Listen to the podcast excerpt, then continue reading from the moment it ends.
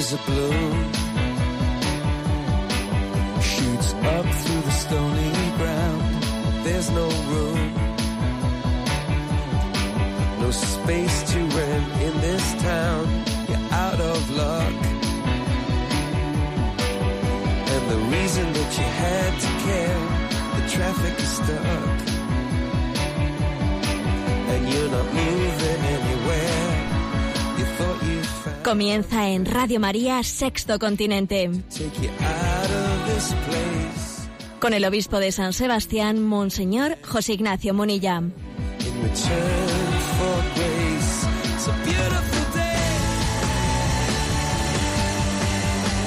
Sky falls, you feel like it's a beautiful day. Un cordial saludo a todos los oyentes de Radio María. Un día más, con la gracia del Señor, proseguimos este programa llamado Sexto Continente, que lunes y viernes de 8 a 9 de la mañana realizamos aquí en Radio María. Una frase de entrada enviada esta semana a las redes sociales. Es un comentario de la Madre Angélica, eh, religiosa recientemente fallecida, todavía hace pocos meses, que fue la fundadora de esa televisión católica WTN. Decía ella, aquellos que te dicen la verdad te aman. Los que te dicen lo que quieres oír se aman a sí mismos. Bueno, como veis, una verdad ciertamente de esas de aurora boreal, ¿eh? que debía de entrar bien en nuestros corazones. Quizás uno de las eh, de los fal- falsos rostros de la misericordia en nuestros días es el ser complaciente, el mostrarse complaciente, el estar pues por delante siempre diciendo las palabras que hay que decir, pues para quedar bien con todo el mundo. Y luego por detrás a criticar. Porque por delante no hemos dicho lo que teníamos que decir, luego por detrás a criticar. Aquellos que te dicen la verdad te aman. Los que te dicen lo que quieres oír se aman a sí mismos. ¿Acaso no tiene esto mucho que ver con las obras de misericordia? En este jubileo de la misericordia en el que estamos insertos se nos recuerda que una de las obras de misericordia es corregir al que yerra, otra dar buen consejo al que lo necesita. Eso supone no decirle lo que quiere, lo que él quisiera oír, sino decirle lo que, lo que necesita, lo que necesita oír. Quizás uno de los de las tentaciones principales que podamos tener nosotros, digo nosotros, pues digo en la Iglesia Católica, adintra incluso, ¿no?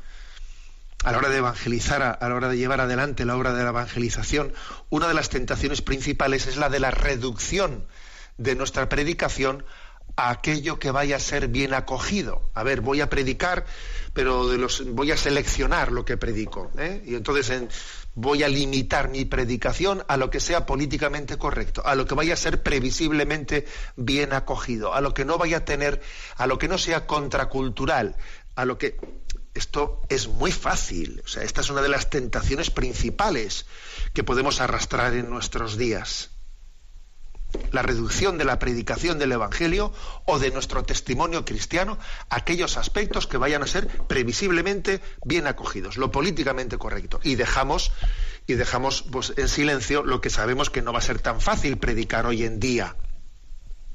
Y claro, un silencio se puede pues quizás entender en una ocasión, en dos, tres, cuatro. Y según se van prolongando los silencios, un silencio en la predicación largamente sostenido equivale a una negación. Porque cuando dejamos de predicar aspectos concretos del mensaje cristiano durante largo tiempo, pues porque por el hecho de que es políticamente incorrecto predicarlo, un silencio prolongado equivale a una negación. Por eso creo que este pensamiento de la Madre Angélica tiene mucha actualidad. Lo repito, aquellos que te dicen la verdad te aman. Los que te dicen lo que quieres oír se aman a sí mismos. Y nosotros en nuestro apostolado, en la tarea de la evangelización, bien sea tú a tú, bien sea de una manera pública, bien sea, tenemos que dejarnos, tenemos que movernos por el amor, que sea el amor el que, el que nos mueva. También es verdad que las formas tenemos que cuidarlas para que sean expresión también del amor que nos mueve a decirlo. Eso es cierto. O sea, no ser agrios, no ser, no, ser cariñosos también a la hora de decir las verdades. Las verdades tienen que ser dichas no como exabruptos, no, no desde un corazón ofendido, sino desde un corazón que ama. Pero tienen que ser dichas, no silenciadas, porque de lo contrario, si las silenciásemos, terminaríamos descubriendo que en realidad no amamos, que estamos buscando el quedar bien, ser unos quedones, como se dice popularmente. Este es un quedón. Lo que quiere es quedar bien eh, y, en el fondo no es testigo de los valores que está evangelizando. Bueno, pues este es el, el pensamiento de entrada. Solemos tener esta costumbre de hacer una entradilla en el programa. Es uno de los mensajes enviados esta semana, pues precisamente para caer en cuenta de que estamos para ayudarnos, no estamos para complacernos. Uno dice, a ver, voy a buscar una radio, una radio para que me complazca, para que. No, pues, pues no sintonices Radio María, ¿sabes? Porque aquí te van a, te van a llamar a la conversión. Si tú lo que quieres es eh, palabras de complacencia, ala, pues sintoniza otra radio y no, porque es que nosotros no, no estamos para, eh, para buscar complacencias, estamos para ayudarnos y, la, y, esa ayuda es exigente y a veces, y a veces pues es costosa, obviamente. Bueno, pues este es el programa de Sexto Continente en el que intentamos ¿no? ser servidores de la verdad y ayudarnos y corregirnos en este caminar cristiano. Es un programa que tiene la característica, además de ser emitido, como decía antes, lunes y viernes en directo de 8 a 9 de la mañana, pues también sé que cada vez hay, hay más oyentes que lo escuchan en diferido a través del podcast de Radio María. También hay un, una forma de escucharlo en el canal de iVox. Eh, hay muchas personas que lo escuchan en diferido. Tiene también la característica de tener una interacción con los oyentes a través de la cuenta de Twitter arroba obispo Munilla, a través del muro de Facebook que lleva el nombre mío personal de José Ignacio Munilla y a través de una cuenta de correo electrónico sextocontinente arroba radiomaria.es pues a la que también suelen llegar preguntas y hoy esperamos en la segunda parte del programa pues atender algunas de las preguntas que han llegado. Bien, ¿qué tema, qué tema principal he elegido en el día de hoy? Bueno, pues quiero hacer un comentario un comentario de una carta, de una carta pastoral escrita por el arzobispo de La Plata, en Argentina, Monseñor Héctor, Héctor. Monseñor Héctor Aguer ha escrito una carta pastoral de esas que me parece que em, pues suscitan, ¿eh? suscitan muchos comentarios, porque se ha atrevido a hablar de lo que es hoy en día políticamente incorrecto la ha titulado La fornicación, ni más ni menos. La ha escrito, yo creo que el motivo, el motivo de escribirla, hombre, en el fondo, hablar de ese tema, tenemos materia para poder hablar en cualquier momento, pero quizás el, el tema detonante, la noticia detonante ha sido la noticia que saltó a los medios de comunicación sobre lo que ha ocurrido en la Villa Olímpica de Río de Janeiro al concluir los, los Juegos Olímpicos. Supongo que la mayoría de los oyentes estaréis, enterados, ¿no? Bueno, pues resulta que el gobierno brasileño había repartido nueve millones de preservativos eh, durante los Juegos Olímpicos. 450.000 de ellos habían sido repartidos entre los deportistas en la Villa Olímpica y, bueno, pues ni cortos ni perezosos bueno, pues porque intuían, bueno, porque, porque suponían ¿no? que iba a haber una gran promiscuidad dentro de la Villa Olímpica. Y la noticia ha sido que se ha producido un gran atasco en los desagües de la Villa Olímpica, fruto de que esos preservativos que estaban siendo usados eran, eran tirados a los servicios. Entonces, eh, impresionante la noticia de ese gran atasco en los desagües de la Villa Olímpica, y entonces, bueno, pues claro, uno, puede hacer, eh, muchos comentarios y muchas reflexiones al respecto, ¿no? Y este hombre, Monseñor Héctor Aguer, arzobispo de La Plata, pues como pastor de la Iglesia Católica diciendo, a ver, y, y no vamos a decir una palabra a este respecto. Y ha publicado esta carta, titulada La fornicación, que como os podéis imaginar le está causando problemas. Y, y hoy mismo, eh, pues bueno, hoy mismo no, en esta semana que ha concluido, pues eh, yo estoy siguiendo un poco la noticia, ¿no? Por internet y ha habido, pues eso, pues que si el, secretario de la Asociación de los Derechos Humanos de Argentina repudia las declaraciones hechas por el arzobispo de La Plata por su posición discriminatoria en, en el artículo eh, la fornicación.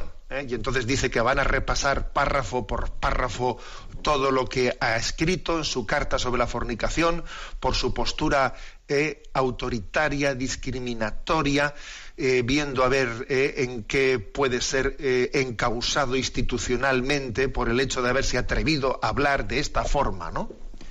es increíble, ¿no? A dónde estamos llegando, ¿no? Bueno, pues yo creo que es, creo que es interesante que, leamos esta carta, que es breve, y, y que hagamos algunos comentarios. Titulo la carta, Monseñor Héctor Aguer, arzobispo de La Plata, la titula La fornicación.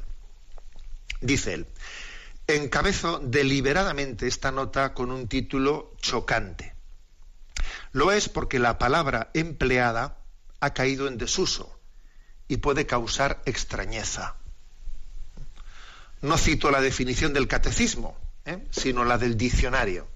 Diccionario de la Real Academia, supongo Argentina. ¿eh? Dice que, se entiende por fornicación tener ayuntamiento o cópula carnal fuera del matrimonio. Así lo define el diccionario. Este vicio se ha convertido en algo trivial, común, insustancial, dice el arzobispo. Lo llamo vicio porque el diccionario define fornicario, dice que tiene el vicio de fornicar. Él o ella, en principio, aunque hoy día la igualdad de género permite otras combinaciones antinaturales, Indico dos ejemplos de banalización.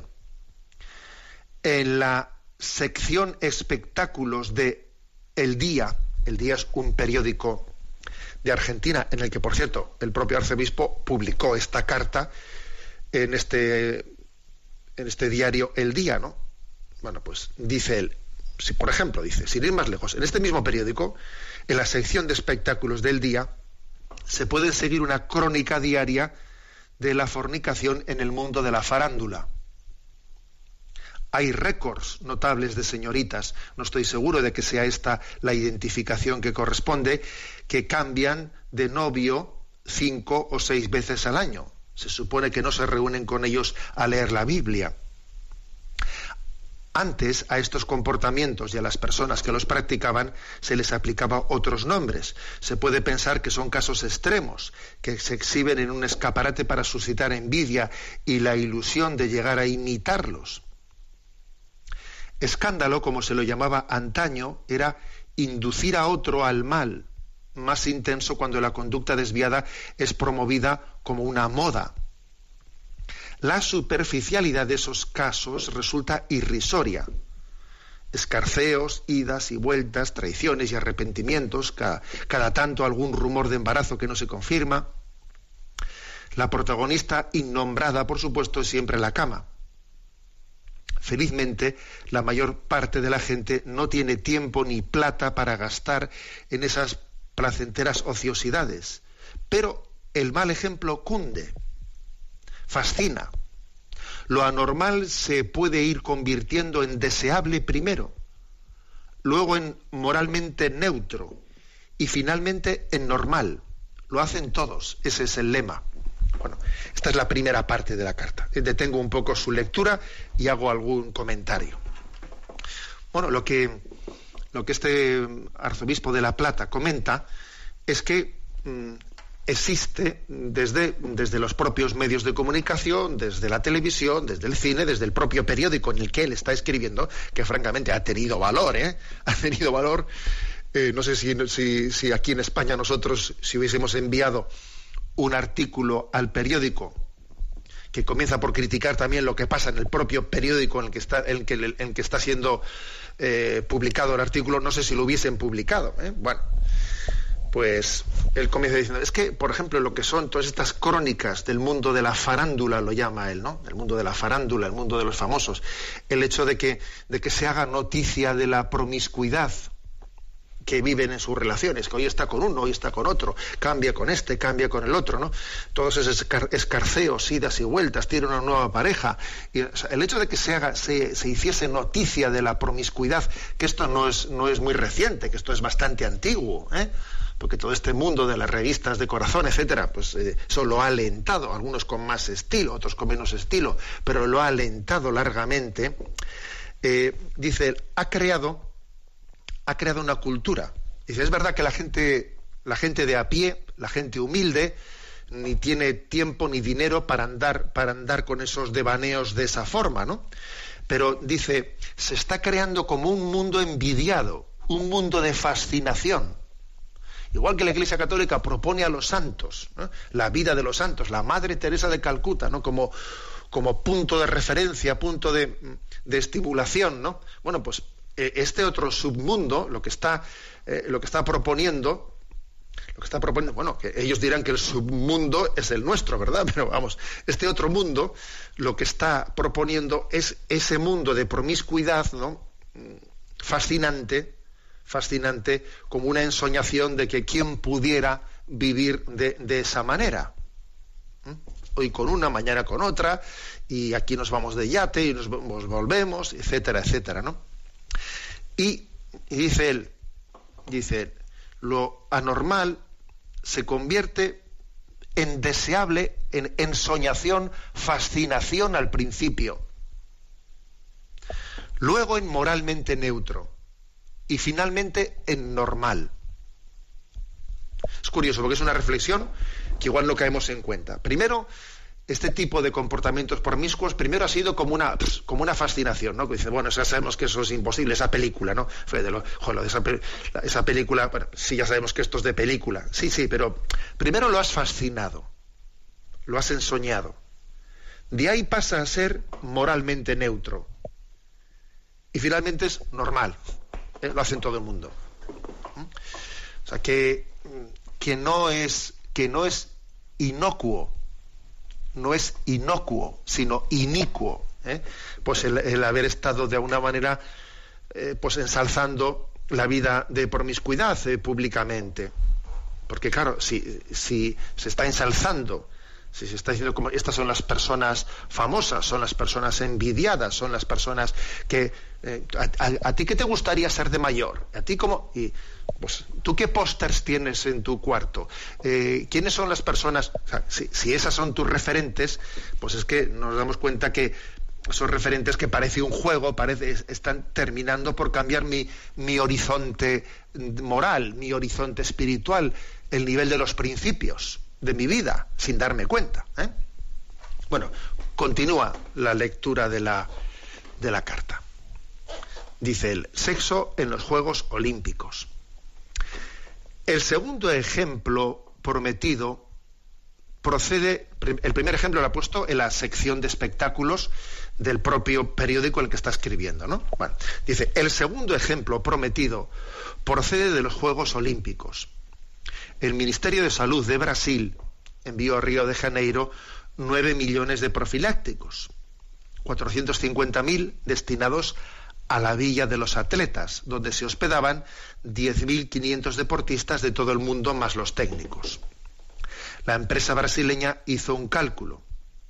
42 condones por cada atleta, teniendo en cuenta los 17 días de duración de las competencias la preparación para las mismas impone, como es lógico, la abstinencia, pero después de cada competición, acoger atléticamente. ¿Mm? Ha sido valiente el arzobispo en decir esto. La expresión coger, si no me equivoco, pues en Sudamérica tiene una, acepción eh, muy distinta que la que tiene entre nosotros en España. ¿eh? La acepción coger es lo que aquí se dice afornicar, ¿no? Dice acoger atléticamente no se asuste el lector por el uso de este verbo, no incurro en una grosería impropia de un obispo. El diccionario de la academia en la acepción 24 del término, señala que es un vulgarismo americano, realizar el acto sexual, pero en la acepción 19 define cubrir el macho a la hembra. Aquí entonces aparece en el significado de la palabra un matiz de animalidad. Quiere decir en consecuencia que la cultura fornicaria que se va extendiendo sin escrúpulo alguno es un signo de deshumanización. No es propia de mujeres y varones como debe ser según su condición personal, algo no humano, de animaloide que, de animaloide aceptaría en esa que afectaría, perdón, he leído mal, algo de no humano, de animaloide, aparecería en esa conducta. La deshumanización del eros, que por su propia naturaleza es carnal y espiritual, comienza por el descarte del pudor, de la honestidad, de la modestia, del recato. En estos valores cifra la plena humanidad de la actuación sexual que no se exhibe obscenamente ni en sus preparaciones. Pienso en el petting descontrolado en lugares públicos. Valga una muestra de impudor odierno los trajes de baño femeninos que se reducen a tres trocitos simbólicos de tela. ¿No sería más sincero que en la playa o la pileta se presentasen desnudas? No cargó la cuenta sobre el bello sexo. Era tradicional que el varón tomara la iniciativa y lo hace muchas veces abusando de su vigor, aunque las artes de la seducción no le sean ajenas, ahora desplegando instrumentos cosméticos, gimnásticos y hasta quirúrgicos.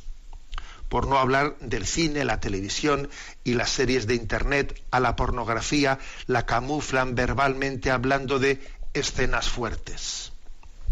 Interrumpo aquí eh, la lectura en este, en este comentario que ha hecho eh, eh, el arzobispo de La Plata. Bueno, toma pie de, otro acontecimiento que ha ocurrido en la, en la Villa Olímpica, eh, esa distribución masiva, ¿no? Masiva de, condones porque se supone que los deportistas entre ellos van a tener pues una promiscuidad en relaciones sexuales y, se supone que habrá acontecido la prueba es pues todos esos incidentes de atascos en los desagües de los que los medios de comunicación nos han dado noticia etcétera ¿no?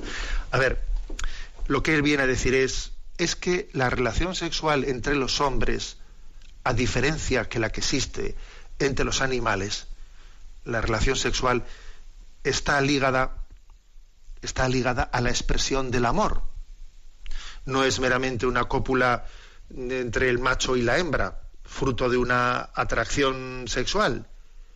Eso, en el fondo, es la reducción de la sexualidad a su, a su nivel animal a su nivel animal. Es lo que tendrían, lo que ocurriría si juntásemos en un lugar pues a, eh, pues, eh, a cualquier género animal, macho y hembra, pues que entre ellos tendrían una relación. Pero es que se supone que entre nosotros, que entre, que entre los hombres, la condición humana vive la sexualidad de, de otra manera y que se supone que tenemos una naturaleza también espiritual, que que para tutelar el misterio del amor que está escondido en la sexualidad, ha preservado valores como el del pudor, el de la modestia, el del recato, que son cosas, fijaros bien, que hemos dejado de hablar de ellas, incluso las hemos ridiculizado, pero es que conceptos, valores como el del pudor, como el de la honestidad, el de la modestia,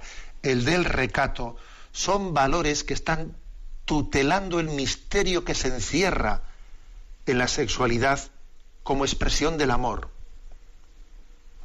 Y, esta cultura, la cultura del petting que dice eh, el arzobispo en su carta, la cultura del rollo, la cultura de separemos absolutamente no sexo de amor que no tienen nada que ver, en el fondo es un retorno, una involución. Después de la evolución ¿eh? del mono al hombre, parece que ahora estamos involucionando para llegar a vivir de nuevo pues la sexualidad en un nivel animal. Es la involución después de la evolución. ¿eh?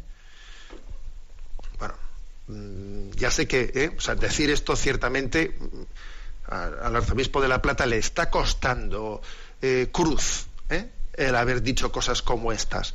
Pero me parece que precisamente tenemos que, primero que subrayar las verdades que está diciendo que son verdades tremendas.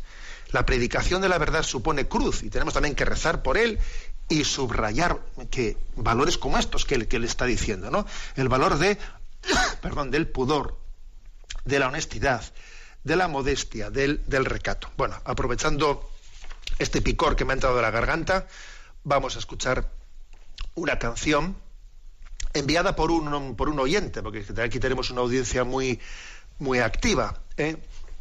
un oyente que con, que con un coro que él dirige han grabado esta, esta versión del Pater Noster. Lo escuchamos. Pater Noster, qui es in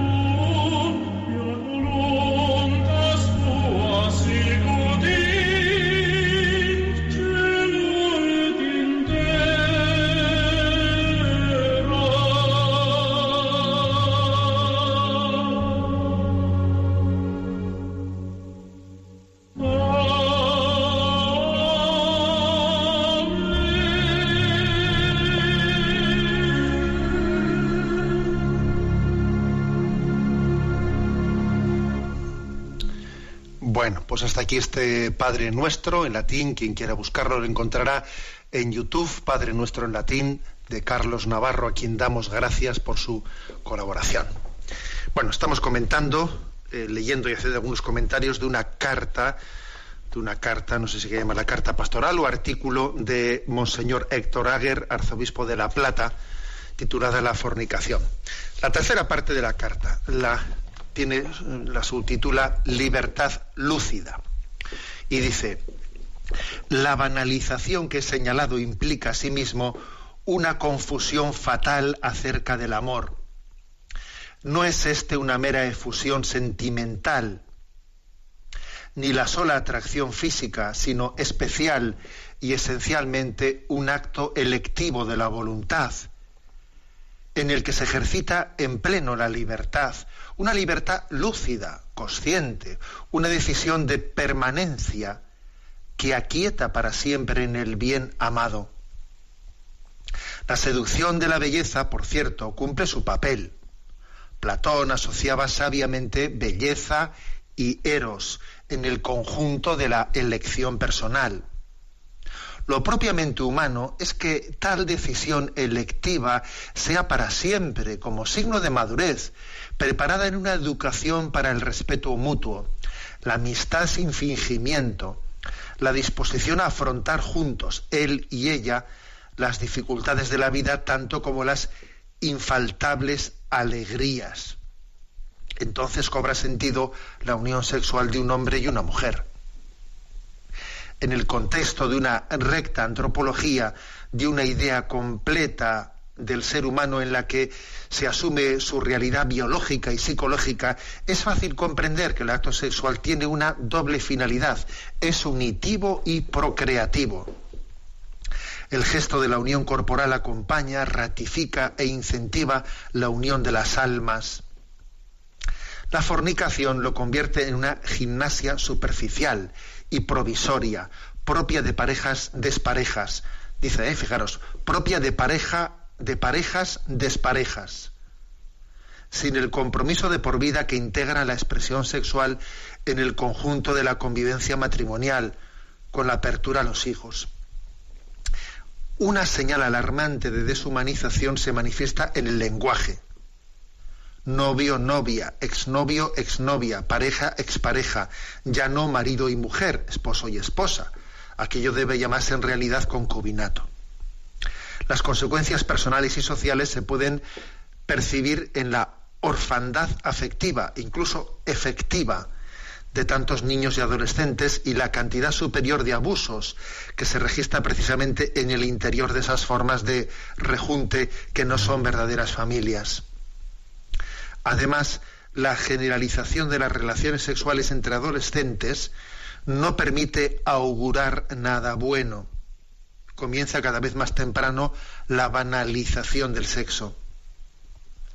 La finalidad procreativa del acto sexual es frecuentemente bloqueada de modo expreso, intencional, en las fornicaciones ocasionales, pero también en la convivencia marital el negocio de los anticonceptivos ha ocultado la sabia disposición de la naturaleza que ordena en la mujer los ritmos de fertilidad. Todo ha sido bien hecho por el Creador y el capricho humano se niega a utilizarlo, lo burla a su placer. La misma etimología lo esclarece de manera indiscutible. Genital, generación, génesis, integran una familia de palabras en griego, en latín y en castellano. Los órganos genitales y su uso sirven para dar origen a un nuevo ser. Existe además, no lo olvidemos, la fornicación contra natura, ahora avalada por las leyes inicuas que han destruido la realidad natural del matrimonio y que se fundan en la negación del concepto mismo de naturaleza y de la noción de ley natural. La razón comprende que el cuerpo del varón y el de la mujer se ensamblan complementariamente porque están hechos el uno para el otro y también sus almas. La discriminación de los antidiscriminadores ha llegado a límites inconcebibles como el de negar el derecho de los niños a ser criados y educados por su padre y madre. Así se ha visto la entrega en adopción de niños a matrimonios igualitarios, entre comillas. Los enciclopedistas anticatólicos del siglo XVIII se horrorizarían de semejante atentado a la razón. ¿Eh? Interrumpo la lectura de la carta, falta todavía una pequeña parte de despedida, pero aquí fijaros que eh, cuando dice aquí libertad lúcida, así titula esta parte de la carta, es que nos hace referencia a que verdaderamente la sexualidad vivida humanamente tiene, ¿eh? tiene sentido cuando ha estado ligado a, a ser la expresión de la entrega de mi libertad. Es decir, la entrega sexual es físicamente, corporalmente, sinónimo de decir con mi alma, soy todo tuyo, para siempre. Es decir, sexualmente, que soy tuyo para siempre. Yo soy tuyo y tú eres mío y nos querremos en las, nos en las pruebas, en las dificultades. Es, es como una expresión corporal de la entrega del alma. Es que si, si la sexualidad no va acompañada de la entrega del alma, es una mentira. Es una, una mentira absoluta. Es una traición a la propia, a la propia sexualidad. Como dice como dice en, este, en, en este párrafo que hemos leído, eh, la anticoncepción ha hecho mucho daño en esto, porque la anticoncepción comenzó por divorciar la sexualidad de la procreación. Y cuando tú has partido sexualidad de procreación, terminas por partir sexualidad de amor. Alguno decía, bueno, ¿qué tiene que ver? ¿no? Yo, yo en principio lo que quiero es lo que quiero es disociar la sexualidad de la procreación. Yo puedo seguir amando igual, igual a mi mujer por, el hecho de que nos cerremos a la vida. Sí, sí. Eh, los hechos han terminado demostrando de que cuando se, se, divorció sexualidad de procreación, en el rechazo de la humana evite, se terminó finalmente por divorciar sexualidad del amor. ¿Mm? Porque es curioso, yo no, no, no había caído en cuenta de, esa etimología que el arzobispo utiliza, de, cómo, la palabra genital hacer también referencia a génesis etimológicamente, que, está, que es que la sexualidad, la genitalidad está también ligada a la, a la donación de la vida y es inseparable, y es inseparable de ello. ¿eh? Y tiene, obviamente, mucha valentía el arzobispo cuando habla también ¿no? de la fornicación contra naturan y dice como, pues eh, lo que hoy en día es el matrimonio igualitario y como eh, lo que es la, mm, la, equiparación de una unión homosexual al matrimonio, etcétera, dice los enciclopedistas anticatólicos del siglo XVIII se hubiesen horrorizado de semejante atentado a la razón. O sea, que es que, eh, bueno, y, y, sin ir hasta el siglo XVIII, ¿eh? Sería el siglo XVIII, que por ejemplo, eh, entre nosotros, hay que decir que cuando la Constitución española, ya por el año 78, se redactó, vamos, no había nadie en todo el arco parlamentario, no llegando hasta el Partido Comunista Español, no había nadie que se le ocurriese en aquel momento eh, que estamos hablando antes de ayer, vamos, eh, pues proponer para la Constitución española ningún tipo de planteamiento de la teoría de género que hoy en día se, se propone, ¿no? O sea, es decir, que, que en pocos años mm, nos estamos, estamos terminando como por proponer como lo normal y además mm, lo políticamente correcto y obligatorio, y ojo al que se mueva de la foto que va, va a ser denunciado, ¿eh? algo que hace poquísimos años ni no se le ocurría ni al más, eh, digamos, ni a Santiago Carrillo. ni, se le ocurría tal cosa, ¿no? Y termina la carta diciendo, cultura del desenfreno. El, el laborioso remedio de una cultura fornicaria del desenfreno, acolasía, como lo llama Aristóteles, acolasía, es la sofrosine, la templanza.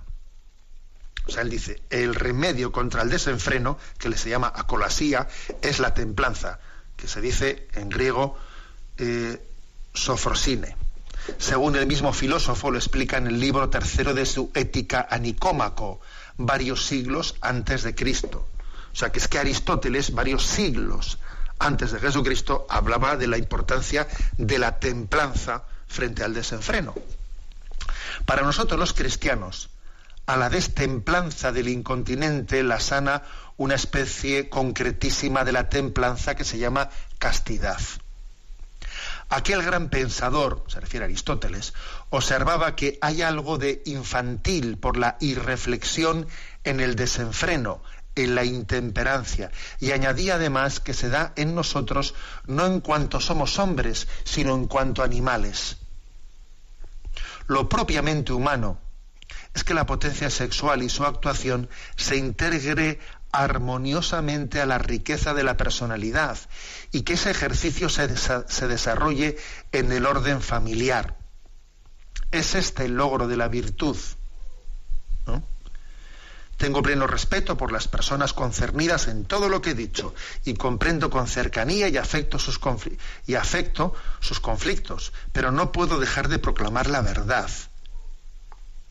Mal que le pese al inadi si se entera. Y así termina la carta el arzobispo le ha dicho, bueno, yo tengo respeto a todo el mundo, pero yo tenía que decir esta verdad. Mal que le pese al INADI si se entera. Bueno, pues el INADI, que debe ser allí en Argentina, pues una especie de secretariado de derechos humanos por la por la antifobia y no sé qué, no sé cuántos, ya le ya ¿eh? ya ha hablado y se ha, y se ha expresado críticamente contra el arzobispo y, ya ha anunciado, como he dicho al principio, que van a estudiar la carta del arzobispo, que van a... Además, fijaros, ¿eh? voy a decir, en una columna eh, eh, el arzobispo cuestionó, cuestionó pues, la cultura fornicaria y entonces el secretario de este, de este instituto de INADI advirtió que desde la Secretaría de Derechos Humanos, la Subsecretaría de Protección de Derechos, nos vamos a sentar y analizar párrafo, párrafo por párrafo y ver en qué, se qué es lo que corresponde decir y hacer institucionalmente contra el arzobispo. ¿eh? Toma ya. Aquí la predicación de la, de la palabra de Dios, pues está claro que, cuesta, cuesta la cruz. ¿eh? Y tenemos que, que rezar por ello. Bueno, pues esta es la carta pastoral y quien deseéis leerla la vais a encontrar fácilmente. Por ejemplo, yo la he extraído de la página web de Infocatólica.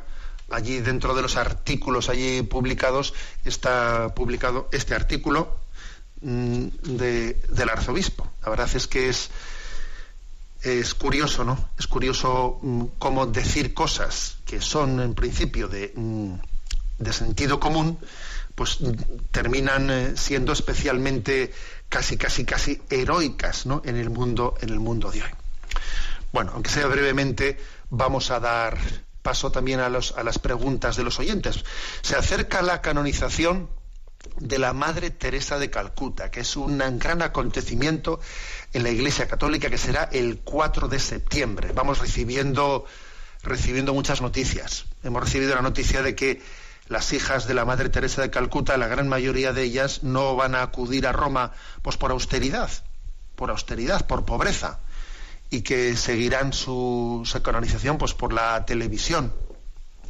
Eh, parece que el espíritu de la Madre Teresa anida hasta en su, propia canonización, ¿no? Bueno, seguro que eh, vamos a ver, nos vamos a enriquecer mucho de la figura de la Madre Teresa en torno a su canonización. Escuchamos este canto, Canto a la Madre Teresa de Calcuta.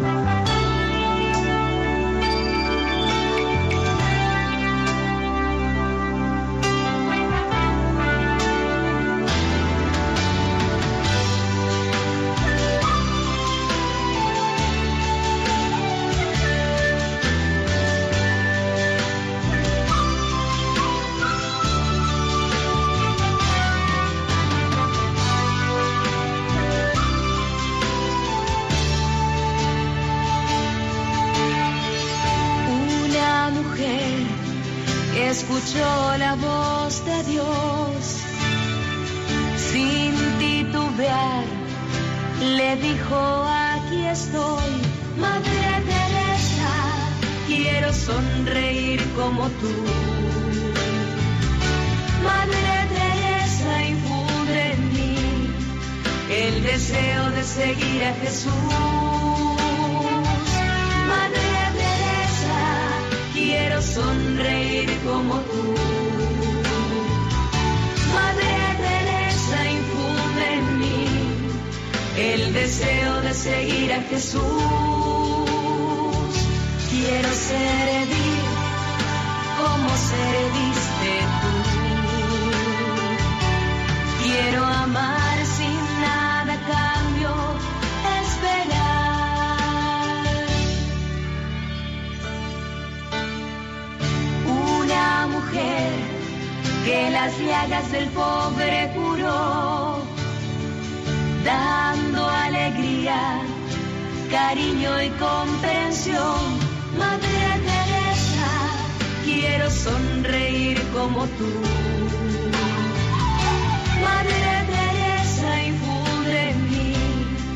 el deseo de seguir a Jesús. Madre Teresa, quiero sonreír como tú. Madre Teresa, infunde en mí el deseo de seguir a Jesús. Quiero servir como serviste tú. Quiero amar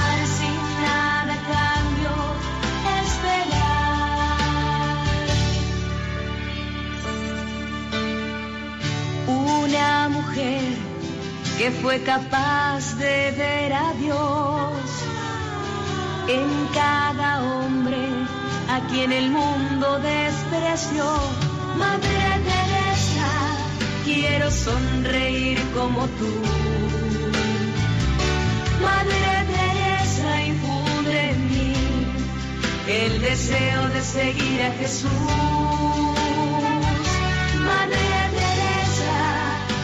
Sonreír como tú. Madre Teresa, infunde en mí el deseo de seguir a Jesús. Quiero servir como serviste tú. Quiero amar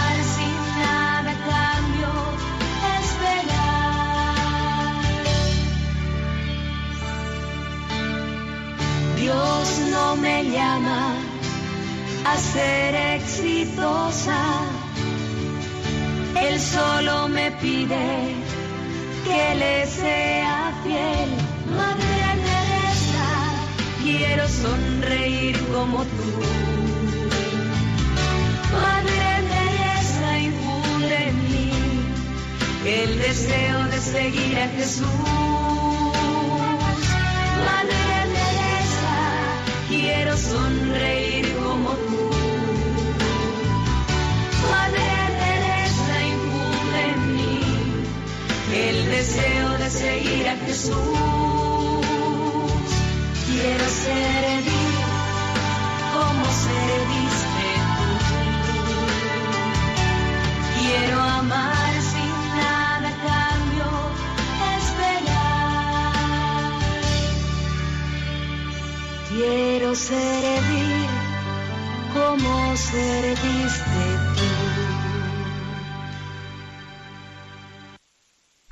Si os habéis fijado, esta canción a la Madre Teresa ha incluido una expresión conocida de ella, ¿no? Que decía, a mí el Señor no me ha pedido que tenga éxito, a mí me ha pedido que sea fiel.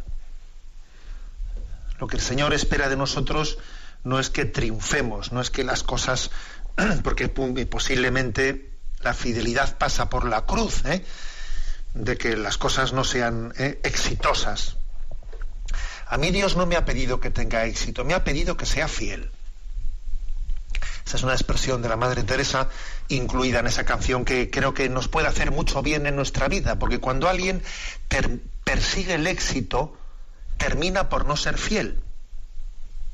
Nosotros no tenemos que perseguir el éxito. Eso déjaselo en manos de Dios.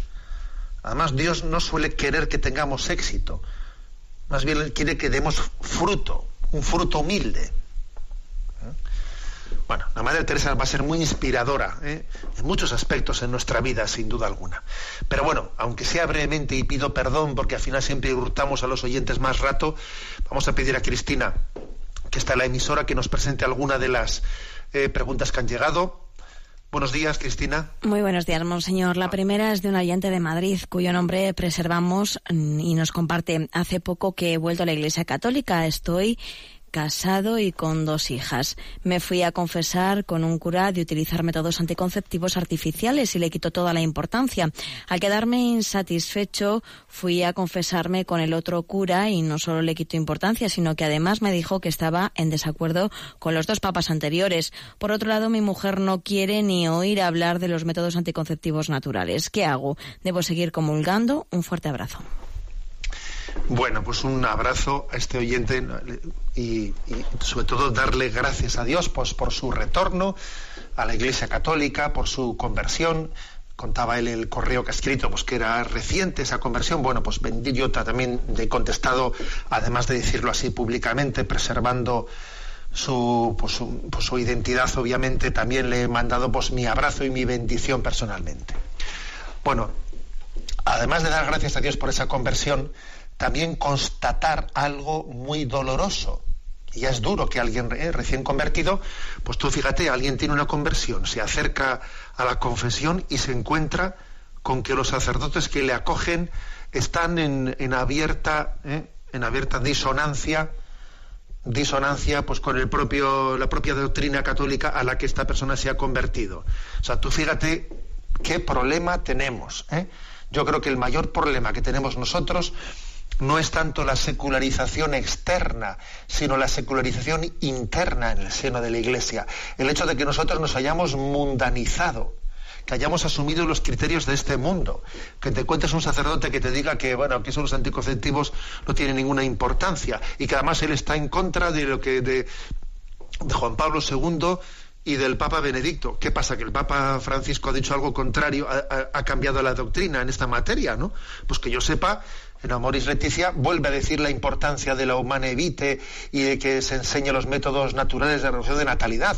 O es que esta persona, estos sacerdotes, no han leído Amoris Leticia, o sea, en dónde se han quedado o también ellos están siendo objetos de la misma manipulación de, de, que el pontificado del Papa Francisco sea contradictorio con los anteriores. Madre mía, es triste que una persona que, que, tiene, su, su, tiene toda la frescura de una conversión, y de un retorno a la iglesia se encuentre con esto, se encuentre con que quien le acoge esté padeciendo el catarro del que él se ha convertido. O sea, alguien se convierte, quiere dejar un catarro y se encuentra con, con que quienes le acogen están totalmente contagiados de ese catarro del que él está huyendo. ¿Eh? Esto es, es, duro, ¿eh? pero, que, pero es que me pongo, en me pongo en la piel de una persona que, que ha dado ese paso y, me impresiona, me impresiona, ¿no? Y también creo que digo esto públicamente para que nos demos cuenta los sacerdotes de la gran responsabilidad que tenemos. ¿Eh? Cuando acogemos en nombre de la Iglesia y resulta que porque, porque, nosotros nos hemos secularizado internamente, metemos nuestra ideología que acaba siendo pues como un muro entre, entre esa persona que ha recibido una llamada de Dios y la gracia es un muro. Mi ideología, yo que debía de ser intermediario, me convierto en un muro con mi ideología que, que no, no, ayudo a, que Dios salga al encuentro sacramental de esa persona. ¿Eh? Bueno, consejos al oyente.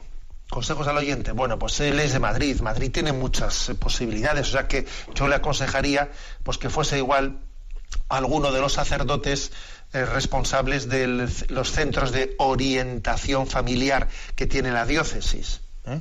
Las diócesis suelen tener distintos centros de orientación familiar, suele haber sacerdotes asignados a esos, a esos centros que además, además de ayudarle en la orientación moral, también puede quizás darle alguna pista de cómo, de cómo poderle ayudar a su mujer pues a acercarse, acercarse a, ese conocimiento de la regulación natural de la natalidad, etcétera, que igual, pues claro, su mujer estará plenamente impregnada, como es natural, de este ambiente en el que estamos, y que haya alguien de que le dé algún tipo de pista de cómo poder ayudarla, pues le podrá, como se dice popularmente, matar dos pájaros de un tiro, o sea, ayudarle a él en su discernimiento espiritual y también tener algún instrumento para poderle eh, transmitir a su, a su esposa, que todavía no ha recibido esa conversión que él ha recibido.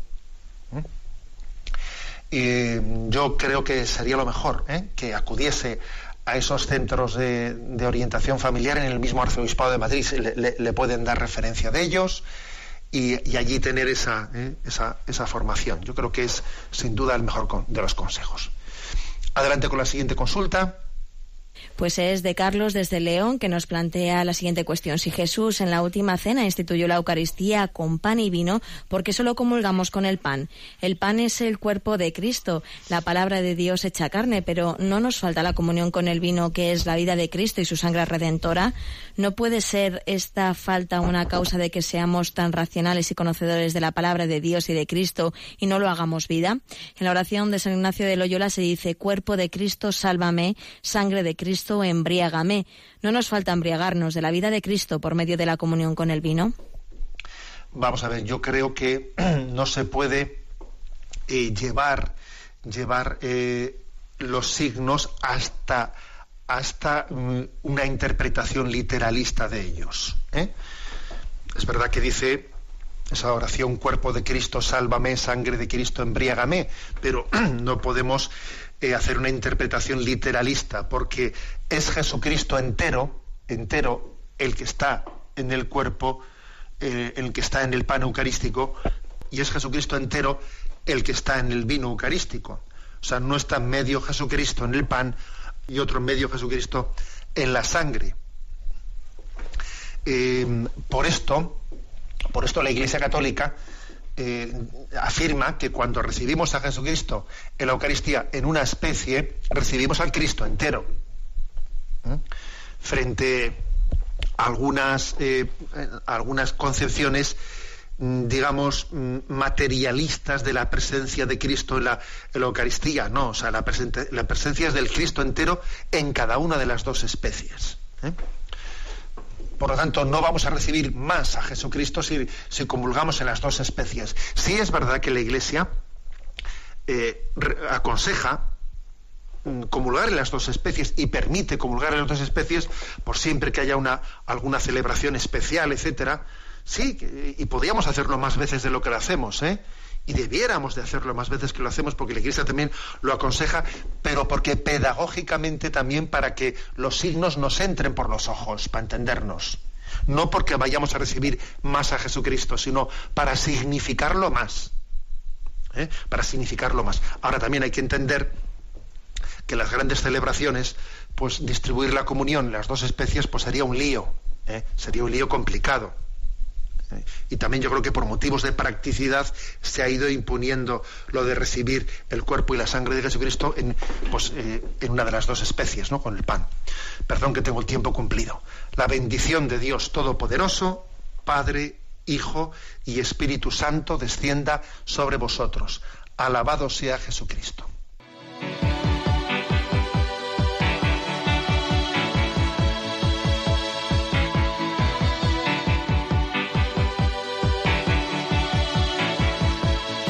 Is a blue shoots up through the stony ground. There's no room, no space to